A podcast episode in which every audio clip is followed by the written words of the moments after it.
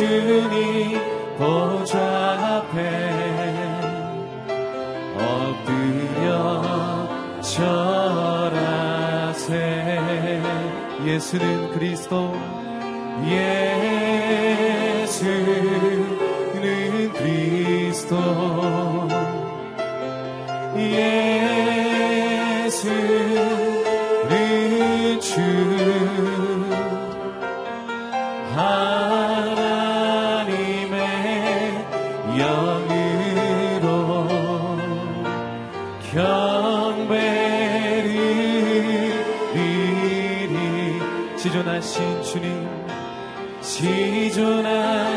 주님 이름 앞에 모두 무릎 꿇고 다 경배해 거룩하신 거룩하신 주님 보좌 앞에 엎드려 절하세 한 번 더 고백합니다. 지존하신 주님 지존하신 주님 이름 앞에 모두 무릎 꿇고 다 경배해 거룩하신 주님 보좌 앞에 엎드려 절하세 함께 선포하며 예수는 예수는 그리스도. 예수는 주 하나님의 하나님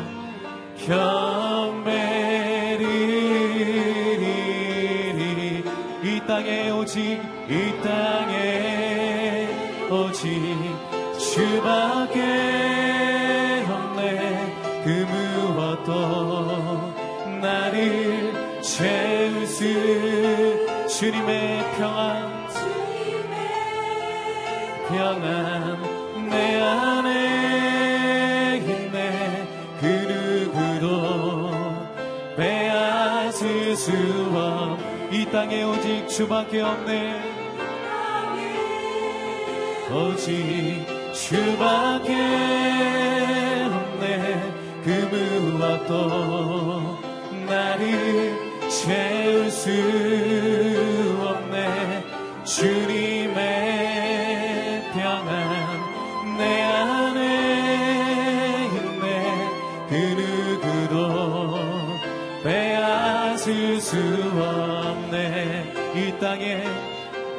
땅에 오직 주밖에 없네.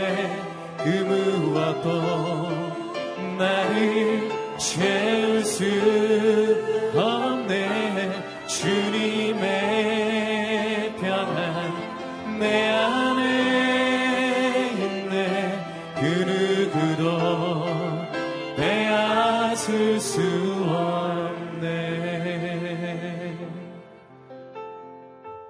사랑하는 주님 오늘 이 아침 오직 주 예수 그리스도로 충만케 하여 주시옵소서. 진리의 말씀으로 우리를 새롭게 하여 주시옵소서. 우리의 눈을 들어 주님을 바라보게 하여 주시옵소서. 우리 함께 간절히 소망하며 주 앞에 기도하며 나아가도록 합니다.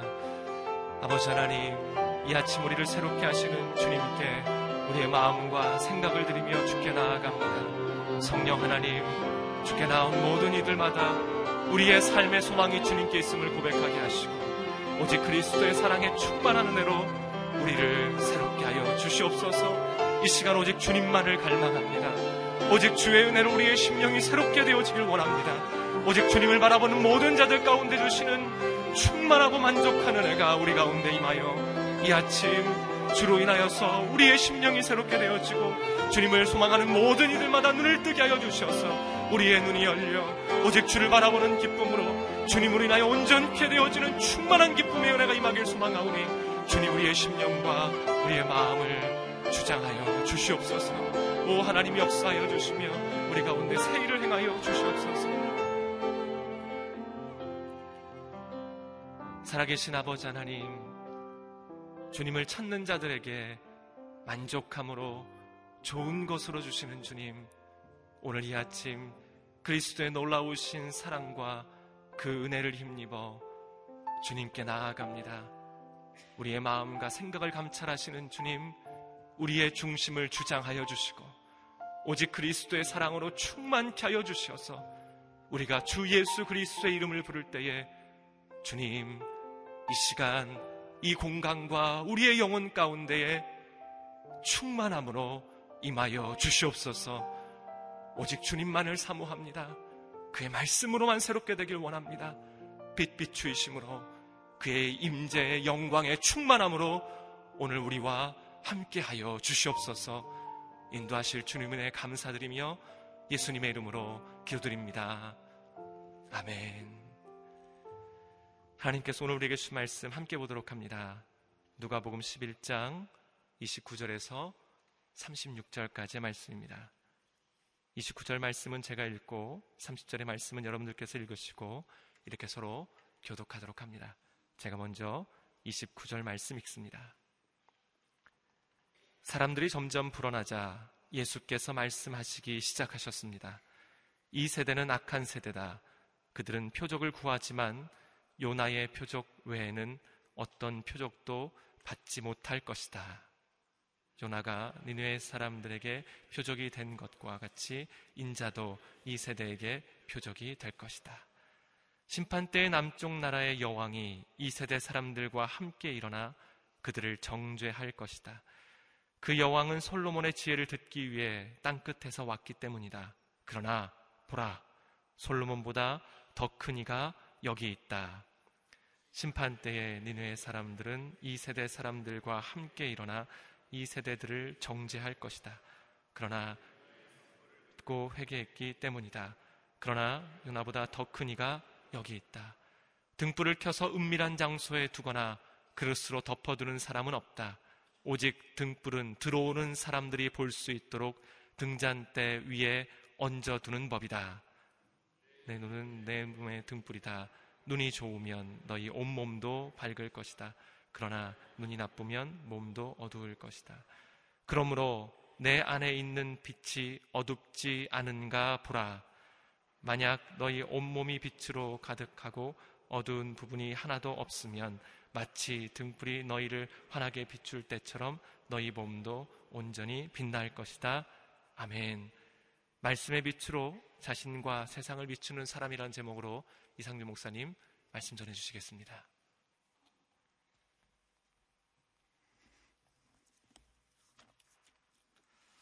할렐루야. 오늘 하루도 말씀으로 성령으로 충만한 하루가 되기를 주님의 이름으로 축복합니다. 어, 예수님께서 어, 그 세대를 바라보시면서 어, 이 세대가 악한 세대라고 안타까워하시는 그런 말씀입니다. 29절 말씀 같이 읽어보겠습니다. 시작. 사람들이 점점 불어나자 예수께서 말씀하시기 시작하셨습니다. 이 세대는 악한 세대다. 그들은 표적을 구하지만 요나의 표적 외에는 어떤 표적도 받지 못할 것이다. 아, 그 세대가 악한 세대다. 한두 사람이 악한 정도가 아니라 세대 전체가 아, 시대적으로, 공동체적으로, 집단적으로 악한 세대다. 이렇게 이야기를 하셨습니다. 예수님 왜 그런 말씀을 하셨는가? 그것은 예수님께서 하늘의 표적을 보여주셔도 사람들이 믿지 않았기 때문입니다. 아, 증거를 요구해서 증거를 보여주어도 받아들이지 않는다면 사실은 아, 증거에 대해서 받아들일 마음이, 의도가, 태도가 처음부터 없었던 것이죠. 예수님이 굉장히 많은 표적을 보여주셨죠. 병자를 치유하시고 귀신 들린 사람들을 자유케 하여 주시고 심지어 죽은 자까지 살려내셨습니다. 그럼에도 불구하고 그들은 받아들이지 않았습니다. 이 표적이라는 것은 아, 기적적인 사건, 그것이 하나님의 사인으로 나타나는 것을 이야기하는 것입니다. 아, 그것이 증표가 된다는 것이죠. 이거는 도저히 사람이 한 일이 아니다. 이건 정말 하나님이 하신 일이구나. 예수님께서 여러 번 기적을 행하시고 또 풍랑이는 바다를 잠잠케 하실 때 하나님을 찬양하잖아요. 사람들이 야, 이것은 정말 사람이 할 수 있는 일이 아니고 하나님이 하시는 일이다. 라는 것이죠. 그런데 그 세대 사람들이 하늘로부터 오는 표적을 구합니다.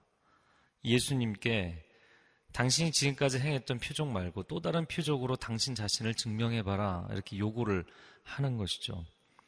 그 시대 사람들을 보면 종교적이긴 하지만 영적이지 않고 율법의 절차를 철저하게 지키지만 그러나 그 속마음에는 정의로운 마음이 없고 성경을 인용하지만 성경대로 살지 않고 하나님의 말씀에 헌신되어 있지 않은 하나님의 아들 메시아가 오기를 갈망한다고 이야기했던 시대이지만 그러나 하나님의 아들이 오셨는데 영접하지 않는 그런 세대의 사람들입니다. 예, 이 세대 사람들과 과연 우리 지금 오늘날 이 현대를 살아가고 있는 현대 크리스찬들 우리의 세대는 얼마나 다른가? 상당히 유사하지 않은가?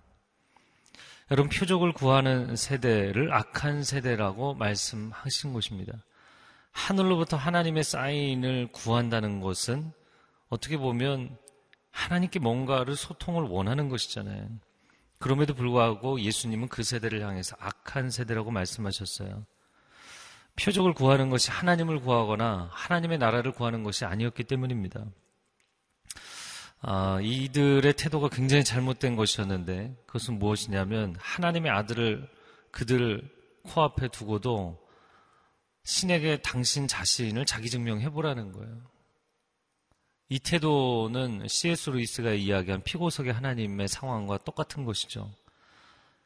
하나님을, 하나님의 아들을 피고석에 앉혀놓고 당신 자신을 증명해봐라. 근데 그 증명을, 증거를 받아들이지 않고 결국엔 정죄해서 십자가에 매달았죠. 인간이 피고석에 앉아서 인간이 얼마나 철저한 죄인인지를 고백하며 하나님의 은혜를 구해도 모자랄 판에 신에게 자기 증명을 요구하는 것입니다. 오늘날 우리가 신앙생활을 하면서 하나님께 당신이 나를 사랑하는지, 당신이 정말 하나님이신지, 자기 증명을 해보십시오. 라고 이야기를 하고 있다면 그 세대 사람들과 하나도 다를 바가 없는 것이에요. 오늘날 우리가 설교를 들으면서 설교의 홍수 시대에 살고 있습니다. 그 설교를 통해서 나를 설득해 주십시오. 논리적으로 합당하게 나를 설득해 주십시오. 하나님 여러 가지 기도의 응답을 통해서 나의 인생에 하나님 살아계시다는 것을 증명해 주십시오. 우리의 기도의 패턴, 우리의 신앙생활의 패턴이 굉장히 잘못된 방향으로 가고 있는 부분들이 있다는 것을 보여주는 것입니다. 여러분, 예수 그리스도 하나님의 아들은 하나님께서 이 땅 가운데 인류에게 보여주시는 마지막 표적입니다. 더 이상의 표적은 없습니다.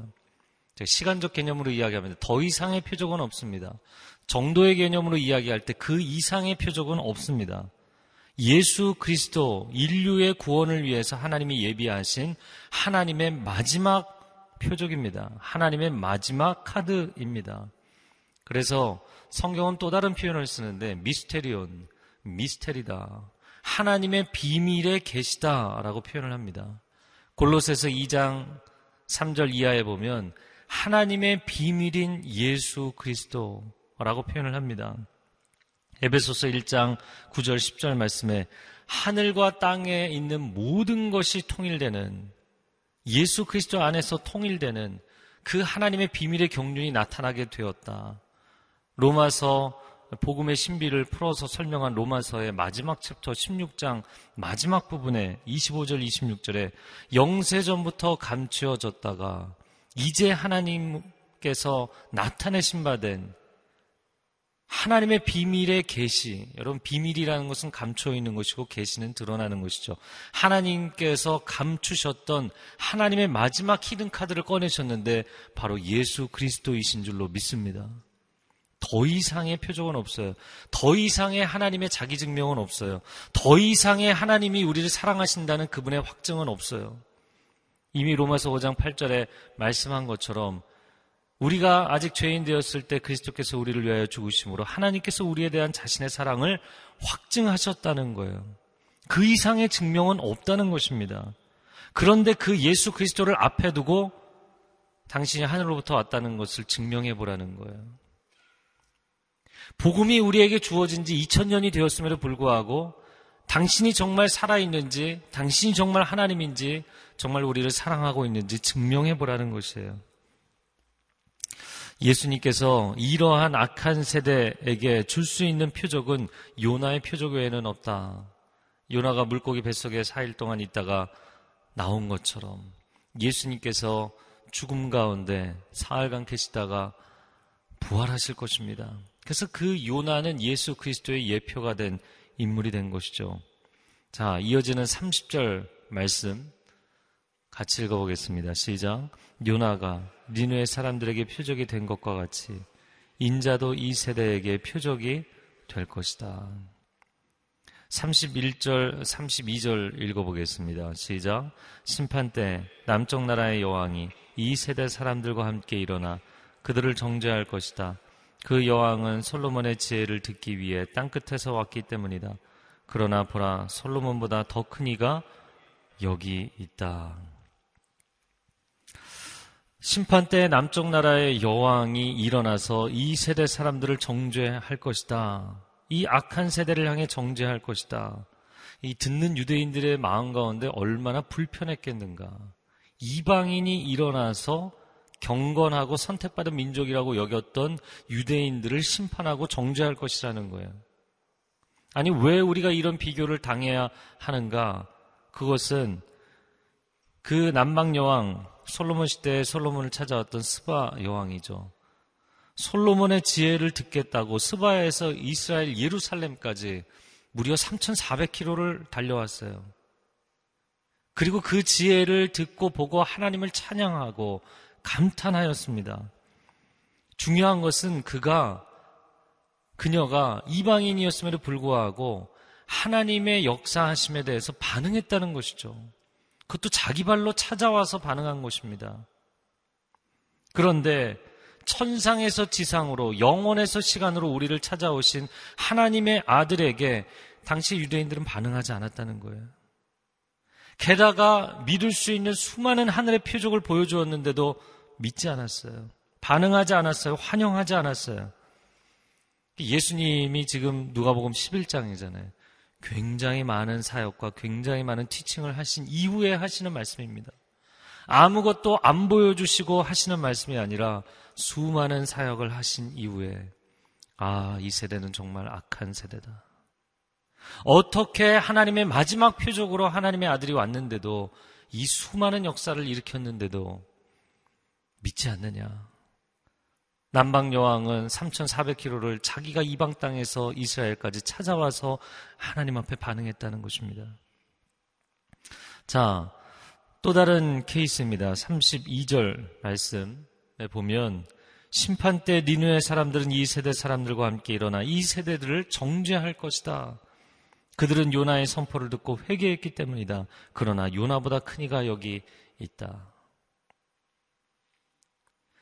니누의 사람들은 요나의 메시지에 대해서 즉각적으로 반응하고 회개했죠. 요나가 남방 여왕도 이스라엘까지 오는데 굉장히 먼 거리를 왔다면 요나도 아수르 지경까지 가는데 700km를 가서 물론 자기가 원하지 않았지만 하나님께서 강권적으로 보내셨죠. 그 당시에 가장 악한 세대라고 불렸던 악한 민족이라고 불렸던 니누의 사람들조차도 하나님의 메신저의 메시지에 반응했다는 거예요.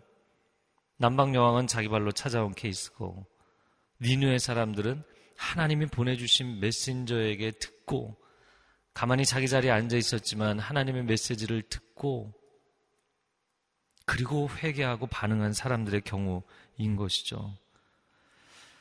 그들이 얼마나 극적으로 반응을 했냐면 왕으로부터 신하 백성에 이르기까지 다 회개하고 심지어 가축들까지 짐승들까지 금식을 시켰죠.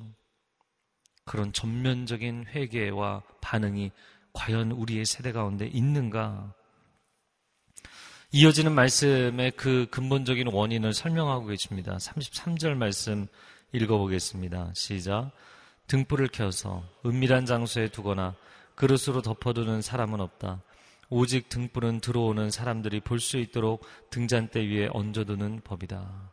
등불을 켜서 숨겨두지 않는다. 모두가 볼 수 있도록 등잔대 위에 두는 법이다. 어, 나는 그 등불을 못 보았습니다. 얘기할 수 없는 것은 모든 사람이 볼 수 있도록 들어오는 사람들이 다 볼 수 있도록 여러분 어둠 가운데 이 등불은 더 환하게 비추는 법입니다.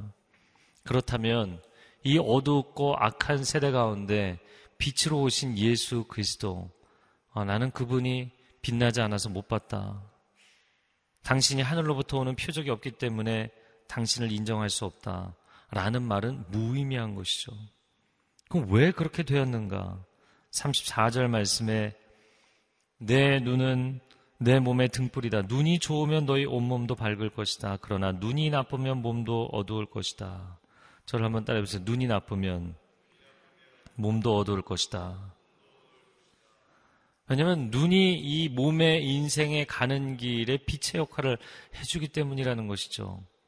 근데 여기 눈이 나쁘면이라는 표현이 있는데 눈이 나쁘면이라는 이 말은 앞부분에 악한 세대라고 표현했던 악하다라는 뜻입니다. 눈이 악하면. 눈이 나쁘면 이라는 말은 신체적으로 적용을 한다면 눈이 어두우면 시력을 상실해 버리면 시각 장애인이 되면 완전히 캄캄한 것이죠. 아무것도 보이지 않는 것이죠. 몸이 어두움 가운데 인생길을 걸어가는 것이죠.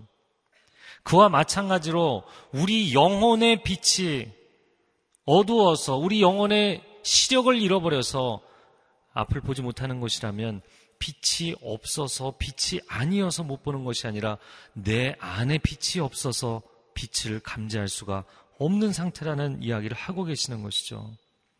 그래서 사람은 보이는 것을 보는 것이 아니라 자기가 보는 것만 보이는 것입니다. 내 안에 어두움이 가득하기 때문에 어두움만 보고 있는 세대의 사람들을 이야기하시는 것이죠.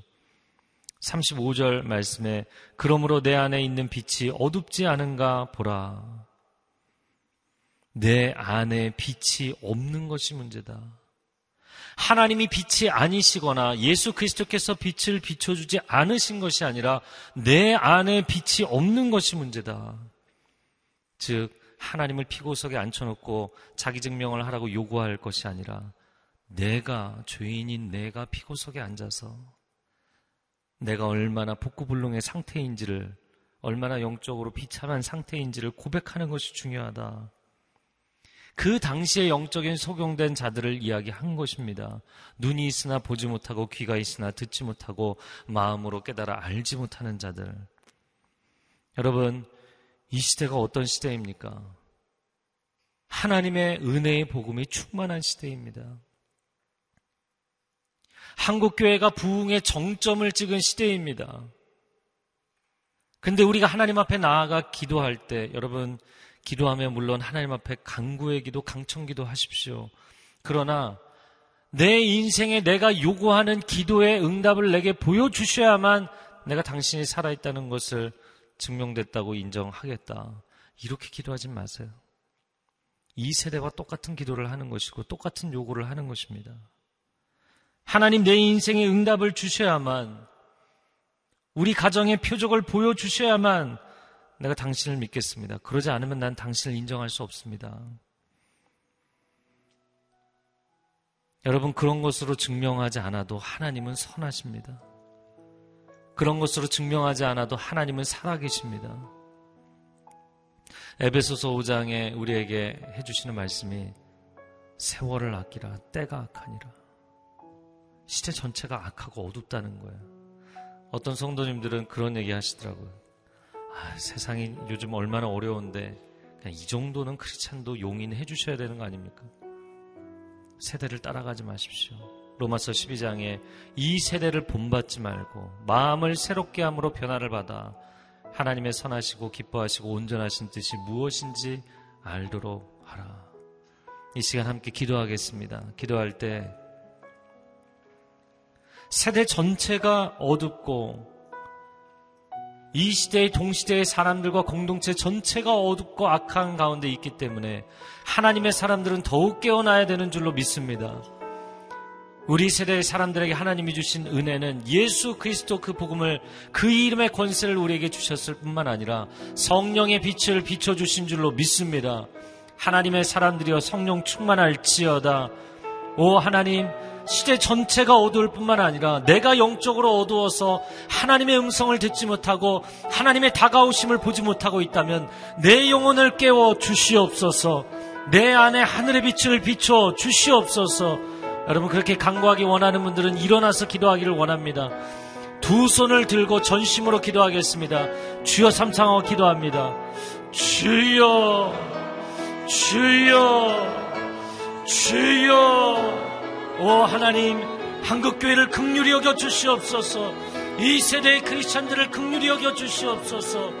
하나님 우리가 하나님 앞에 왜 내게 응답하시지 않느냐고 왜 하늘의 표적을 보여주시지 않느냐고 왜 내게 응답으로 증명해 주시지 않느냐고 얼마나 많이 그 세대의 사람들과 동일한 이야기를 하고 있지 않습니까? 오 하나님 우리를 긍휼히 여겨 주옵소서 우리를 불쌍히 여겨 주옵소서 이 세대를 불쌍히 여겨 주시옵소서. 하나님의 사람들이 엮여 일어날지어다. 하나님의 백성들이 엮여 일어날지어다. 하나님은 살아계시며 하나님은 선하시며 하나님은 지금도 역사하시며 하나님은 온 우주 만물의 창조주가 되실 뿐만 아니라 하나님은 지금도 역사의 주관자가 되시며 하나님께서 심판주가 되시니 오 하나님 우리가 하나님께 증명을 요구하는 것이 아니라 오 하나님 내가 얼마나 죄인인지 스스로 자복하고 하나님의 은혜를 고백하며 나아가는 인생 되게 하여 주옵소서. 깨어 일어날지어다. 내 영혼아 깨어 일어날지어다. 한국교회 깨어 일어날지어다. 오 하나님 우리가 새로워지게 하여 주옵소서. 새로워지게 하여 주시옵소서. 한 번 더 기도하겠습니다. 기도할 때 오늘날 이 시대는 설교의 홍수 시대입니다 교회에 나와서 또 수많은 좋은 신앙 서적으로 인터넷에 한 번만 클릭해도 주옥 같은 설교들을 들을 수 있습니다.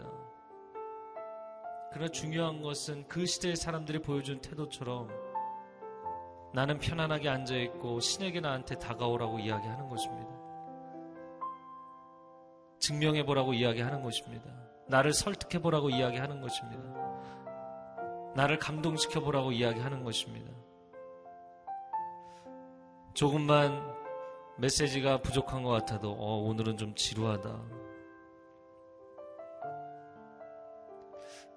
저도 한때 그런 잘못된 생각을 가질 때가 있었습니다. 근데 성령께서 굉장히 강하게 질책하시더라고요. 내가 너를 설득하는 것이냐? 너가 내게 순복해야 될 것이 아니냐? 너의 영적 태도가 잘못되지 않았느냐? 여러분, 우리가 오늘날 하나님의 말씀 앞에 경외함의 태도가 회복되기를 원합니다. 오, 하나님을 경외하는 세대가 되게 하여 주옵소서. 거룩한 세대가 일어나게 하여 주옵소서. 두 손을 들고 주여 한번 외치고 다시 한번 통성으로 기도합니다. 주여, 오 하나님, 우리 마음에 얼어붙은 마음의 영혼의 토대를 갈아엎어 주시고 귀경하여 주시고 새롭게 하여 주시고 변화를 받게 하여 주시고 하나님의 선하시고 기뻐하시고 온전하신 뜻을 힘써 알아가는 심령이 되게 하여 주옵소서. 말씀 앞에 엎드려 순복하는 심령이 되게 하여 주시옵소서. 하나님의 진리 앞에 겸손하며 겸허하며 경건하며 순복하며 나아가는 세대가 일어날지어다. 거룩한 세대가 일어날지어다 하나님의 마음을 시원케 해드리는 세대가 일어날지어다. 새벽 이슬과 같은 세대가 일어날지어다. 오 하나님 세일을 행하여 주옵소서. 우리 마음에 우리 인생에 우리 세대 한국교회 가운데 세일을 행하여 주시옵소서. 오 주님 역사하여 주시옵소서. 사랑하는 주님 깨어 일어나게 하여 주옵소서. 하늘에서는 이미 하나님의 아들 우리에게 이 복음의 정수를 쏟아부어 주셨고 하늘에서는 은혜의 홍수가 쏟아지고 있습니다. 왜 내 인생의 그릇에는 하나도 담기지 않느냐고 하나님을 원망하며 그릇을 엎어두고 있다면 오 하나님 우리의 마음의 태도 심령의 태도가 변화되게 하여 주시옵소서 하나님을 신뢰하고 찬양하고 의지하며 나아갈 때 그 하늘의 폭포수 같은 은혜가 우리의 인생과 이 세대 가운데 다시 한번 부어지는 역사가 있게 하여 주시옵소서. 이제는 우리 주 예수 그리스도의 은혜와 하나님 아버지의 극진하신 사랑하심과 성령의 교통하심이 다시 한번 마음을 주님 앞에 기경하고 변화시키며 나아가는 귀한 하나님의 백성들 가운데 그리고 한국교회 위에 땅 끝에 주의 복음 증거하는 선교사님들을 위해 이제로부터 영원토록 함께하여 주시기를 간절히 축원하옵나이다. 아멘.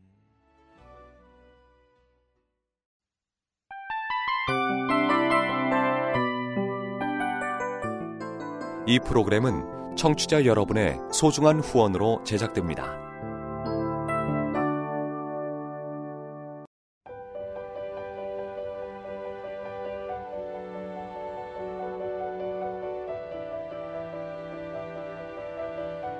세상에는 수많은 교회들이 있지만 더 깊이 있는 말씀 강해를 찾기 위해 크기로만 교회를 선정하지 않습니다. 보다 좋은 영적 콘텐츠를 더 많이 나누기 위해 방송비를 받지 않습니다. 1년 365일 복음만 전하고 싶어서 우리는 광고를 하지 않습니다.